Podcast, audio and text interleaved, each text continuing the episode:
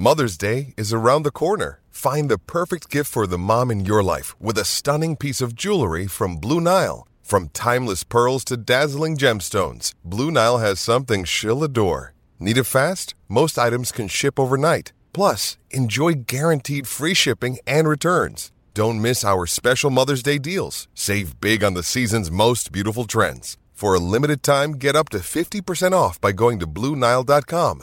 That's BlueNile.com. When you need mealtime inspiration, it's worth shopping Kroger, where you'll find over 30,000 mouthwatering choices that excite your inner foodie. And no matter what tasty choice you make, you'll enjoy our everyday low prices, plus extra ways to save, like digital coupons worth over $600 each week. You can also save up to $1 off per gallon at the pump with fuel points. More savings and more inspiring flavors make shopping Kroger worth it every time. Kroger, fresh for everyone. Fuel restrictions apply.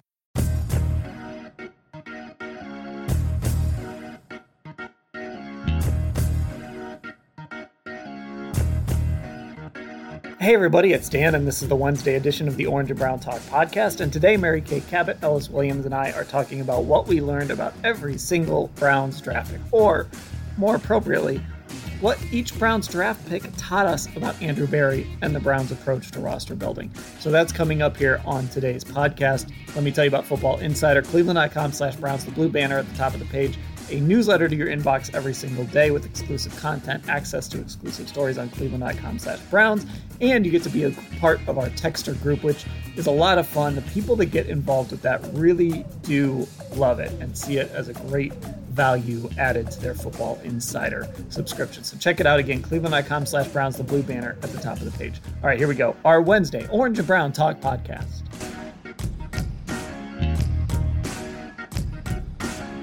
Here we go on our Wednesday Orange and Brown Talk podcast. So today, Ellis and Mary Kay, I put up a post as we're recording this on Tuesday. I put up a post about what we learned from each draft pick. So I'm going to read you guys what I wrote. And if you guys have something to add, you can add it. If you just want to expand on what I said, you can do that too.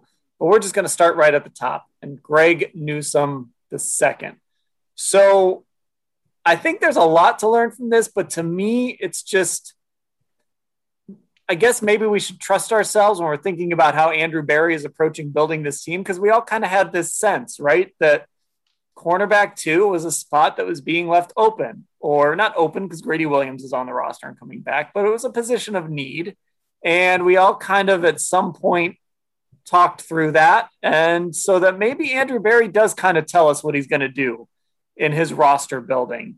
And it's certainly worth paying attention to that. They're not going to reach for need necessarily, but they're not afraid to leave a spot open and really address that in the draft, especially when it comes to long-term things. So thoughts on that, or another lesson to take away from the Greg Newsome pick?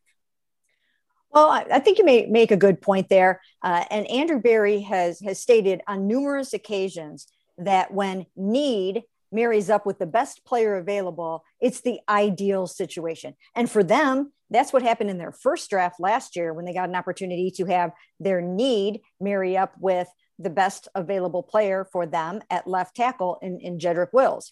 So it just so happened to be a really good class. Well, you know, that's also that by design. They know the strengths of what positions are going to be really great in the first round as they head into it. So they already know what's going to be good in 2022 in the first round. And so they're probably planning accordingly for that. But if none of the cornerbacks had been available that they liked, they wouldn't have hesitated. It just so happened that it worked out this way for the second year in a row. It fell their way. You know, we had talked about this on the podcast. I think a lot of people thought Greg Newsome would be gone by the time they picked at number 26, right? They may have been benefited by Caleb Farley going a couple picks ahead of them, because it left Greg Newsome open to them. And I'm not 100% certain they would have taken Caleb Farley at 26. There's a chance that they would have taken another player that was rated a little bit more highly because of those medicals, right? I'm not so sure they would have been super comfortable with that pick, even though they liked the player. So I think they were fortunate. And Ellis, as you mentioned the other day, luck is when preparation meets opportunity. And so, you know, they're really prepared. They are so prepared for a draft that Andrew Berry managed to have a baby at 8:10 in the morning on the day of the draft. Now that's preparation, right? And this was not a C-section. Okay. This was like, she went into labor. So to be fair, Andrew didn't have the baby himself. All right. There's only so much you can do in that situation. But yeah. Point taken. Yep. So anyways, it worked out for them once again, because they were absolutely 100% prepared for that first round. And it just, their greatest position of need just so happened to be there at number 26. I hear and agree with all of it. The only thing I really want to add is what I think the pick specifically taught us about the type of player Browns are looking for. Now, this isn't a one size fit all type of thing, but Mary Kay was on this the night they drafted Greg Newsome, and he was on a Zoom call. I wasn't able to be on there. We were doing the live show, but I remember Mary Kay coming back to the show and just glowing about what type of young man she thought Greg Newsome was. Like, he just really impressed in that first interview, and then he came back and talked to media that Friday, and I came away with the same exact impressions.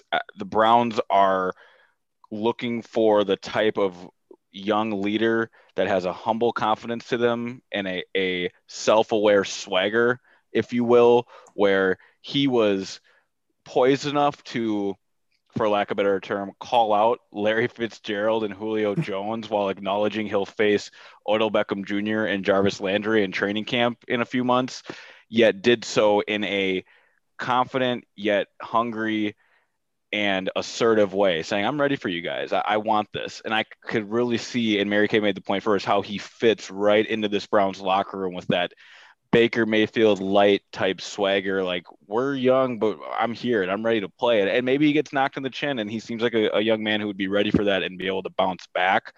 And I think I came to this realization because first, a year ago when we were meeting these young men on Zoom, everyone was just kind of getting used to this stuff. I don't think we had a great grasp on how to connect through this feature that's now consumed our lives, especially our work lives. So that just seems like a lot easier. And then meeting the kids in the rest of this class, there just wasn't really anyone like Greg Newsome, and that's fine, but that speaks to the character. So I think when you look at the cornerback position, it surprised some a little bit that, okay, he's a Big Ten corner. You'd rather him be an SEC corner, sure. The lack of interceptions, would they probably want him to get his hands on some more footballs? Yeah. But when you talk to the kid like he talked to us, and of course they talked to him far before we did, you see why and how he won them over to make up for those things that may not show up just on the resume because the tape checks out. All that mashed together shows me that the type of ideal young man they're looking for, and Greg Newsome embodies all that. I just was really impressed with his presser, and I think that's something I'm going to take away from that first pick. Okay, on to round number 2, and this one should be interesting. Jeremiah Owusu-Koramoah, the linebacker out of Notre Dame. So I went a little different direction on this one, because this was something that I was hoping we'd get to see from Andrew Berry. So the Browns are sitting there at 59, and he's falling. And Paul DePodesta seemed to indicate when we talked to him after the pick that they had an idea that there were some teams in front of them that might take him. And Ellis, I think you've gone through some of the teams that could. I mean, the Steelers were obviously in that mix, but the Chiefs were there. The Rams were the teams that would take a chance on a guy like this. And I felt like we saw Andrew Berry really for the first significant time kind of play the draft. He knew where he needed to get to. He knew what he needed to give up to get there. No, Washington was at 51, and they had already taken a linebacker. So he kind of knew exactly where he needed to get. He didn't give up really too much value in moving up to get that spot. So he was patient, but he also kind of played the draft game a little bit. And that was something that we just haven't had an opportunity to see yet. Like, when you want to go get a guy, what does that really look like? And are you going to kind of play that game like John Dorsey used to always do? And like all these older GMs that have been at this forever always do. I thought it was a good telling moment with Andrew Berry to see him not just sort of sit back and wait, but also play the game a little bit and figure out exactly where he needed to get the guy that he really wanted. Yeah, I think that's a really, really good point, Dan. And the thing to remember about this regime is that we're still getting to know them. And I think it's vitally important that we don't paint them into corners and draw conclusions about them based on their first season. Because just because they did something last year doesn't mean that's exactly who they are and how they are going to operate going forward. And this is a growth mindset, front office and coaching staff. So even once we think we have them figured out, we will not have them figured out because they will change and evolve. They will grow and they will change as they go along. If you think you have Kevin Stefanski figured out right now and have him pegged as an offensive coordinator, you don't. You absolutely don't. And you guys know I've been banging that drum this whole entire offseason. Be prepared to be surprised. Be prepared to say, I didn't think that was a Kevin Stefanski trait or type of offense. Well, guess what? He's not going to be static. He's not standing still. He's going to keep improving, keep adding to his repertoire. He's had so many people in his career that have helped shape who he is. And he will start to rely on some of those influences more as he goes along, especially because, as we've said, he has time to do it now. And same thing with Andrew Berry. You know, we painted Andrew into a trade up averse and a linebacker averse place. And I think at one point, I think we were saying we need to get the paint remover out like we did for Kevin Stefanski and get them out of the corner because they just don't belong there. This is a very creative, intelligent group, and they're going to be always forward thinking. And so, yes, I do think that Andrew showed us some things there that do not peg him for somebody that has a set of rules that he won't break, because he will break every single rule that you think that he has. And he will surprise you along the way.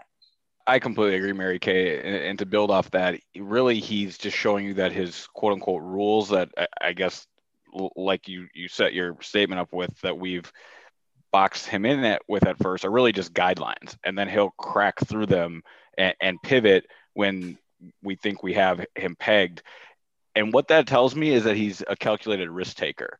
And that's what the Woo pick really solidified for me. Like, this is either going to work out well to decent, or JOK is going to not have a real position in this league, and it's going to go the way in which scouts thought it would in terms of his linebacker stuff. Now, it's been reported, of course, with his heart condition, and Mary Kay has been on that, and that removed, he still dropped for not as far, but he there's still those questions remain about what he is on the field. And then that's where the calculated risk taking comes in, where Barry's like, all right, we're going to go grab this kid. He's a linebacker. No one thinks he is. We're going to show you that we can make this work. That doesn't sound like an risk averse analytical thing to do. That's a calculated risk, and one that surprised me. But now you realize, once you see the draft come together after the fact, how it came together and why they went that direction. I think another thing that we learned about them with this is it doesn't matter what anybody else thinks about a guy. Yeah. It's what they think, and they're going to march to their own drummer. And the rest of the league could have thought that he was, not that they did, but the rest of the league could have thought he was a second round pick, a third round pick. In their minds, he was a first round pick, and they are following their own path, not anybody else's. Yeah, I think that's a good point too. And they got aggressive to move up and get him. And the other thing with that risk too is, obviously, you want your number 52 pick to be a significant player, but at least taking him at 52 is less risky than at 26. Mm-hmm. And again, and they may come out, with two really good players out of that decision-making process. Okay, this is where it starts to get tough, just so you guys know. Anthony Schwartz, round 3, number 91. And to me, this kind of goes with the theme of chess pieces. And that's sort of what they were looking for in this draft. So I don't know how much Schwartz is going to play this year. He's not going to play 100% of the snaps like Odell and Jarvis. And, nobody's going to play 100% of the snaps in that receiver room. But he's not going to play starter-level snaps. I don't know if he's going to play 50% of the offensive snaps. But he's going to get on the field. And he's going to get on the field in spots where they can just use that speed to cause problems for the defense. Maybe it's some of the Jojo Natson stuff that they did. Maybe there's some games where he is the third receiver. They were adding some chess pieces here. And so in the short term, this guy's a chess piece. In the long term, we'll see what it develops into. But they added a guy that can come in, and even if he's not polished and ready to be a one or two, he can be a guy that can contribute. And I think they were looking for some players like that in this draft. Exactly. 100%. Those are great, great points, Dan. The other thing when I look at that, I think we learned about them from this pick is the fact that they will draft for traits. They will draft for traits. They want to say, we want a defense that gets a really good interior rush from our defensive tackles. So therefore they go out and they find defensive tackles that can rush the passer from the inside, right? They want linebackers that can cover tight ends, running backs out of the backfield or split wide or wherever they are, and slot receivers if they need to. So they're going to go out and they're going to find linebackers that can do those kinds of things. And Anthony Schwartz, they drafted him for a trait. As you mentioned, what was the trait? It was the trait of speed, the trait of speed. They wanted their offense to be much faster than it is. Actually, they want the whole team to be faster, but certainly they needed that element in their receiving core in the event that even if Odell Beckham Jr. plays the entire season, you can't have too much speed. So they drafted him for that specific trait. And as I've mentioned before, you can't coach that. You're not coaching 4.25, but you can coach route running and you can make someone's hands better. You can improve hands. I now even firmly believe, which I started to believe before Josh Allen was picked, that you can improve accuracy from a quarterback. And I remember talking to so many people leading up to that draft, and I talked to really smart evaluators, and they're like, no, if you're not an accurate quarterback in college, you're not going to be an accurate quarterback in the pros. And so many people said that to me, and people need to kind of break down those axioms and change the way they think. I think they have one of the best receiver coaches in the NFL. I think he's going to be able to coach this guy up. And if he can, that will really tell you something about Chad O'Shea. When it comes to him, his catching ability, I want to urge listeners to just go watch some of his full game clips on YouTube. He's a better catcher of the football than I'm thinking the stats may show. Like, I don't see an awkward catcher. I don't see a track kid trying to play football. I see a football player with world-class speed. He doesn't body catch. So the way he catches the football near the line of scrimmage, I think he's going to be fine. So to Mary Kay's point, like, there's enough of a foundation there for a receiver coach like Chad O'Shea to build him up. I'll try to keep this as brief as I can, but Dan really got me thinking about something when he talked about how the Browns played the draft, or Berry did with the JOK pick. This pick is, I think, a good example of them getting played by the draft a bit. And I've said this before, where if you look at the board, Rodgers goes, a receiver from Clemson, Nico Collins goes, the Browns in a way probably panic or reach a little bit. Obviously no one's ever going to say anything like that, but knowing they needed this guy, they weren't going to be able to come back and get him. And then the Patriots grab a defensive end like Ronnie Perkins 5 picks after. Like, this might be the one spot where it's like, okay, those two receivers turned out better and the DN's pretty good. Where I'm going with this though is what I learned from this pick by what I just laid out is what Kevin Stefanski's offense can't live without. Excuse this grim Dark Knight analogy, but it reminds me of the end of the movie when Harvey Dent's up on the roof with Batman and Commissioner Gordon, and he's trying to figure out which kid he does, like, Gordon cares about the most, if you will. I don't have children, you two do. I don't know if that's a really messed up way to put it, but my point is, he's like, he figures out which kid gets the biggest reaction out of Commissioner Gordon by pointing the gun at him, and Gordon kind of freaks out and he picks the kid, right? This is an example of what Kevin Stefanski's offense can't live without. We saw it a year ago with a signing like Austin Hooper, you know, paying a tight end like that. Okay, this is when it really when you get this offense down to its bones, it needs this tight end, right? When you get this offense down to its bones, it needs that speed guy. It needs someone that can threaten defenses horizontally on jet sweeps. I kept pounding the drum for a guy like Jojo Natson, because once they lost him, most of that pre-snap motion stuff you lost, and then they need a guy deep, and once Odell was gone, they lost that. This pick really shows you what one of the founding pillars of this offense is, and that was solidified by the Browns, Berry, and Stefanski in a way reaching for something that they really viewed as a necessary need. On to the fourth round pick. And that, of course, is the offensive tackle, James Hudson out of Cincinnati. So this one's interesting. This is actually a significant pick. So this is why I went that direction, or the direction that I went. Harrison Bryant was the 115th pick in the draft. And he was brought in to be a key piece in that tight end room. And we saw that he contributed right away. Hudson is not going to see the field this year unless somebody gets hurt. And the Browns saw guys get hurt last year. I mean, just look in the playoffs, right? Jack Conklin got hurt early in the wild card game. Jedrick Wills got hurt early in the divisional game. Conklin missed another game during the season. So to me, this tells me that depth really matters on that offensive line for this team, because they're using the fourth round pick, a pick that they used to get a starting caliber or a guy who turned into a starting caliber player for them. They use that on a guy that's probably not going to see the field much this year if everything kind of goes right. So I just think this tells you that depth on that offensive line matters. And the other cool thing here too is this is also kind of an eye to the future, because this guy might be good and maybe he becomes a tackle of the future. Obviously not on Jed Will's side, but maybe he takes over for Jack Conklin someday, or maybe he takes over on the interior someday if they cross train him on the inside. So I just think this speaks to how much they really wanted to add depth on that offensive line, that they used a pick in this spot, the first pick of day three for them, to take a tackle that in a perfect world doesn't see the field very much in 2021. Yeah. I mean, that's a great point. It's a pretty high pick for tackle depth or for offensive line depth. It does speak to their need for depth and their ability next year too, to have maybe that swing tackle, if they can make sure that he can serve different roles. But I also think it goes back to traits. This is a very, very athletic lineman that can do everything that they need him to do.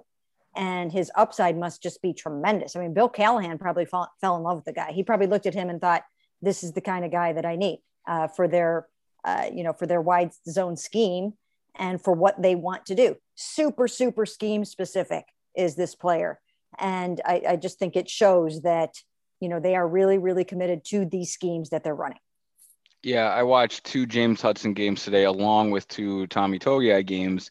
And I really grouped them together. And Dan, I know in your story, you grouped two different picks together, and we were on similar wavelengths when I posted these two big men together, if you will, because I learned the same thing with the Hudson and the Togiai pick, is that this team, after addressing what we'll call skill positions on both sides of the ball, you know, the receiver, the hybrid guy, and a corner, they go back-to-back picks on the interior on both sides of the ball, knowing that that's their bread and butter. That's where games are decided up front.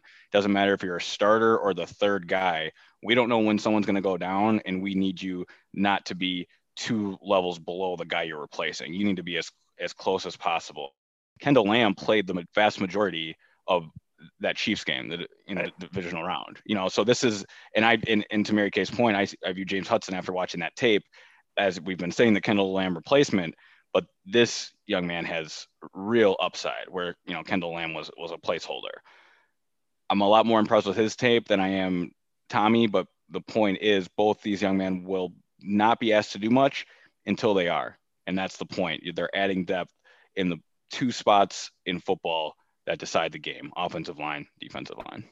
So speaking of combining players, I combined the next two here on the list. The guy you just mentioned, Tommy Togiai, I combined him. This is a little bit of a weird combination, I'll admit. I combined him with Richard LeCounte. Now, I think Togiai is going to play this year. I think he's going to see the field. I know Doug Maurice has told us that as well, that he thinks this is a guy that you could see on the field in big moments. But I also think defensive tackle is a relative position of strength. There's some unknowns there, but you got Malik Jackson, Jordan Elliott, Andrew. You have veterans there. I know Jordan Elliott's only in his second year. Guys that are going to come back and play. You just added Malik McDowell, you gave a bunch of money to an undrafted free agent to come in that position. So Billings, did you mention Billings? Together though, is they're adding to a position of strength. And so it's safety, right? Like, we're probably not going to see LeCounte, but you added to, you you weren't afraid to go out and add a guy at a position of strength, you know, if you, even if you can't necessarily see where he's on the field. And you can use that same argument for Hudson. So maybe these three kind of picks all go together as far as just they're strong in these areas, but let's go out and just add more guys there. Kind of to your point, Ellis. Yeah, absolutely. And I think that, you know, Andrew Berry told us before this draft that this was very much about the future. And I think we could see that winding throughout this draft is that they are looking at 2, 3, and in some cases, maybe even 4 years down the road, which is why they really like the fact that a Greg Newsome was so young. So this is an opportunity for them just to keep it coming. You know, certainly they don't necessarily need some of these positions, and it could be a little puzzling at times to think, you know, why do they keep adding defensive tackles to this football team right now? Or like you said, even safeties, they're continuously planning ahead. They're thinking probably have a, you know, more of a 2-year plan right now, maybe even some kind of a 3-year plan that we don't know about. And it involves and includes contracts expiring. It includes a lot of money issues and also age and all of those things wrapped into one. So when we talk about a smart front office, there are things going on that we don't even really understand or can see. But I think the way that you put these guys together sort of falls into that category of, okay, doesn't necessarily make sense to us right now at this moment, but makes perfect sense as you go out a year or two. I'm going to write about this eventually, not this week, as we were talking off air. I'm not going to find the motivation to get after it this week. So hopefully no one pulls this listening, but there's something going on with the safety position on this team and on, we'll just say, smart defenses league-wide, with an efficiency in how they view straight line speed and your actual value. And that's something, I know LeCounte, you know, mentioned his injury as to why he ran slower and whatnot, but I don't think the Browns really cared. I forget where I read it, but something about how his GPS data was really impressive and put him in the 90th percentile and so on and so forth. I think Daniel Jeremiah probably had that, but that to me is something that the Browns probably are a lot higher on LeCounte than we may realize due to that single data point alone. There's other safeties around this league that have similar metrics and athletic frames, if you will, and resumes that translate to LeCounte. Like if you look at Josh Johnson, I bet his, his 40 time isn't lower than 4.6 off the top of my head. He's not a 4.4 runner is what I'm trying to say. And they don't need to be at that safety spot. So I think they found a traits guy who doesn't have the traits that you'd expect when you say traits guy, but that's what's going on at this safety spot. And the Browns are at the forefront of it. I think we got to do some more research, but that's what my gut's telling me right now. Mm-hmm. And the other thing that stood out to me about the LeCounte pick is we don't know if where Grant Delpit's going to be in, that second week of September. And also Ronnie Harrison's a free agent after this season. Mm-hmm. Yeah. So I don't know if the Browns want to extend him or if they'll be able to extend him. They've got to start thinking about things like that. So LeCounte is kind of a hedge for the future. All right, there's two more here. And this one is Tony Fields. And to me, it was just, I liked the idea of double dipping. One of the comps for Fields is Owusu-Koramoah. So you kind of went out and got another version of Owusu-Koramoah. I just liked the idea of double dipping. I think I said on a podcast, I think on our roundtable, maybe I said that I would have preferred a double dip at corner, but I just liked the idea of, we got this guy in the second round, but here's another guy we really like who's a little bit like him, but that's okay. Let's bring him into the building too. Yeah. If you're going for a sort of total transformation at your linebacker position and you're trying to draft again for traits and have a certain prototypical kind of guy playing, especially at that weak side position, and he can do this set of things. This is the first year you're investing draft picks in those guys. I mean, they really did not do that much last year. They did not really add. I mean, they got Jacob Phillips, but they did not really add to the linebacker pile all that much. They didn't spend money on it in free agency. So if you're trying to draw up the hybrid linebacker guy, you're going to probably need a couple of them in this defense. So, you know, why not? Now, that is the one position where I think if, and we talked about this on the Hey Mary Kay pod, I believe yesterday, that's the one position where if for some reason you decide that you're not going to run Joe Woods' defense anymore, and he goes and gets another job and you bring in another defensive coordinator, linebacker to me is the only position that you would have to swap out potentially the kind of guy you're going for. I think everything else translates to any kind of a defense. Those kind of guys, the hybrid linebacker, may or may not completely be a scheme fit for a different D, but I have no problem with building that guy.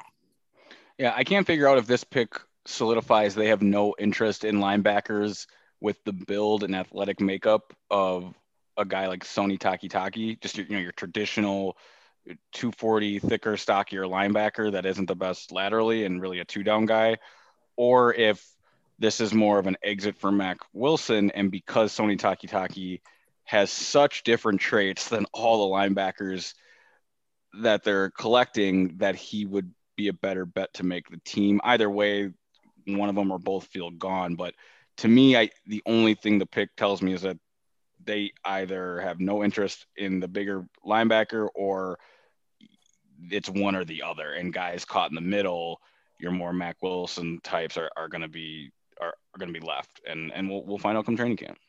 It seems like they kind of like that traditional Mike linebacker, or somewhat traditional Mike linebacker, but they don't necessarily like to make the long commitments to that guy.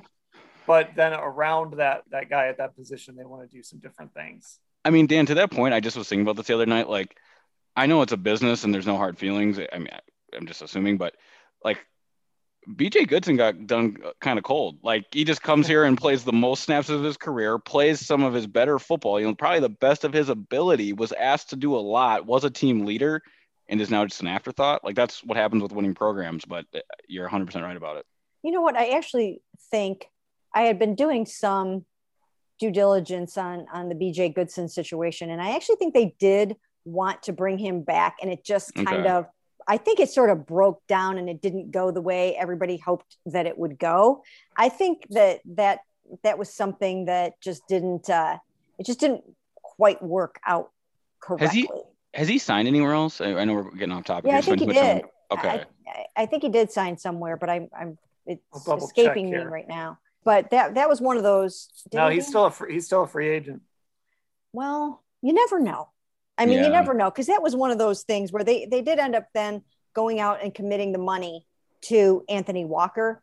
But it just seemed like it was one of those things where, you know, they were talking, they were working on it, and it just, something just didn't go well. He had a visit with the Titans. That's the most recent. Oh, that must be what I was thinking about. Yeah, he had a visit with the Titans. They must remember him breaking up that pass they threw to the offensive lineman in that game in Nashville. Okay, the last one is Demetric Felton. And to me, this one is just kind of in line with the Donovan Peoples-Jones thing. I'm all for taking a big swing on a guy like this in the 6th round. I texted that out, and I kind of said, like, there's really nothing to lose with a 6th round pick. And somebody responded, well, what about Tom Brady? Well, if Tom Brady's your standard, you're going to be disappointed by 99% of the 6th round picks. I love this. Take a swing on a guy. He could be anything, right? He could be a dynamic wide receiver for you. He could be next in line at the running back position. If, you know, you go a different direction from Kareem Hunt down the road, or whatever happens with Nick Chubb, he could be part of that group of the next set of running backs that you have. So I just think this is a really good opportunity to take a swing, and they've done it 2 years in a row now. Take a swing on Donovan Peoples-Jones, and now you take one on this guy, and you kind of see what he can become with really no real risk. Yeah, absolutely. And what I find interesting about this pick is that plenty of teams would have drafted him as a wide receiver. And this is an offense that Kevin Stefanski hangs his hat on the idea of sort of, you know, ambiguity between the run and the pass. You're not supposed to know until really, really late into the play what the heck is going on. Are you running the ball? Are you passing it? What are you doing? I like the fact that this player, Demetric Felton, can help you with the disguise of that. he's going to be really good at that. I mean, you can put him in the backfield as a running back. You can split him out wide. You can motion him out. You can do all different kinds of things with him. And I don't think they did enough of that last year with Kareem Hunt. I don't think they took advantage of that enough. I think they should have had Nick and Kareem on the field together more. I would expect to see that this season more. We talked about it all last offseason, and then it never really happened all that much. And I think, once again, that was a function of not having the opportunity to do all the creative things that you would have wanted to do because of the way COVID hit and all that. But, you know, if you have a Kareem Hunt on the field and you've got a Demetric Felton on the field, think about the very creative ways that you can use both of those guys, and nobody knows where you're going with the football. And, you know, in the same way that they will use their defenders in a way to disguise and confuse, who's going to be able to read the Mike linebacker? Who's going to be able to, who's even playing safety, right? I mean, and that's what you can do with these guys in this offense. You can play Demetric Felton as a running back, as a pure wideout, and a mix of both. And there's so many different things that you can do with them. So I think it was a cool pick. There's two types of people at most fantasy drafts. The guy or gal who, you know, by the middle of the draft, two-thirds of the way through, stops caring. You know, maybe they've had too much to drink. They want to just focus on food, keep watching the TV, visit with their friends. They're checked out. Then there's a person who sits there from start to finish with their notebook out, and they've got their people way at the bottom of the list circled because, you know, that could win them the fantasy league, and they make sure they get that person, whether it's a snake or an auction draft, they get that person regardless. Kevin Stefanski is the latter. He had Demetric Felton circled and targeted and knew that that was his guy that he needed to get because of what everything Mary Kay is laying out, the Pandora's box it opens on that offense, and he made sure to get him. That's the type of pick where Kevin Stefanski looks at his, when he's done, he's like, yeah, that pick's gonna win me the fantasy league. He's gonna be excited about that because of what he can do. And when you just look down this draft list with the exercise we just had, for them to get all these players that we have this much to say about really tells you how targeted this draft was. And it just takes us back to where we started. And it was a thorough process by this front office and organization. One of the things I found interesting this week is an organization that doesn't like to tell us anything, though. We're very clear when we ask them. Owusu-Koramoah is a linebacker. Demetric Felton's a running back. I thought that was interesting because they could have just said, you know, we're going to see where they end up. We're going to do this. But they were very clear where they see them. But I don't know if they might start in those areas. I don't know if they're going to finish in those areas. The other thing that I learned about some of these draft picks is that you have to plan extra time when you're writing a story, especially about Jeremiah Owusu-Koramoah, because it takes so long to figure out how to spell his last name and so long to type it out. And the same thing with Tommy Togiai. How do you say? I can't. Togiai. I still have a hard time saying it. So if I had to write a story about those, you know, those two guys together, I would leave myself at least an extra half hour. Just if you guys haven't really written about much about them yet. Yeah, I don't think I've said Wu's full name on this podcast yet, so I'm working on that too. Still, Mary. Say it now. Say it. Go ahead. Jeremiah Owusu-Koramoah. Koramoah. Yeah, I do that all the time too. I always do the Koramoah, and then I went no. Close. So close. Yes. You should have heard me. You should have heard me on Thursday night when he was still there at 26. We were like practicing on the live pod, and I just was butchering it for everyone to hear live. Yeah. Why can't we just call him Woo? I'm gonna try. Woohoo. There are names, even names that at this point, I know how to spell perfectly. It doesn't matter if I type them out in a story. Before I can hit publish, I have to copy them and paste them into Google to make sure I don't get the, oh, did you mean to search for this guy? And there's just some name. And I think Owusu-Koramoah is going to be one of those names. Yeah. And there are going to be some other ones as well as we go along. All right. That'll do it for this edition of the Orange and Brown Talk podcast. As always, I mentioned Football Insider. Make sure you're subscribed there. Blue banner at the top of the page at Cleveland.com/Browns. And make sure you're subscribed to our pod wherever you listen. Mary Kay and Ellis, I'll talk to you guys later.